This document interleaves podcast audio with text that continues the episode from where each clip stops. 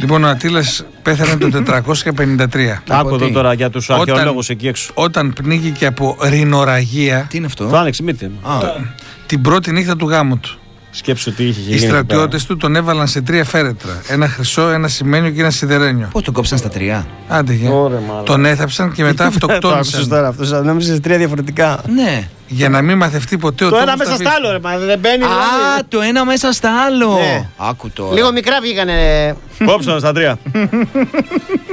Πε το πριό να το φτιάξω εγώ.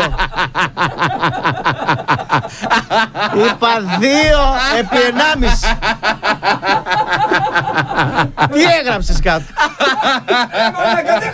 Φέρ το τσεκούρα, το φτιάξω εγώ. τώρα. Μαλάκα,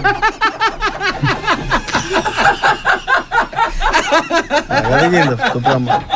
Αυτό νόμιζε ότι το- τον έθαψε ο Κόπερφιλ. Μα έτσι όπως το Ναι. είπε, τον θάψανε σε τρία φέρετρα, ρε φίλε. Να προσέξει άλλη φορά τους δίνω τι διαστάσει.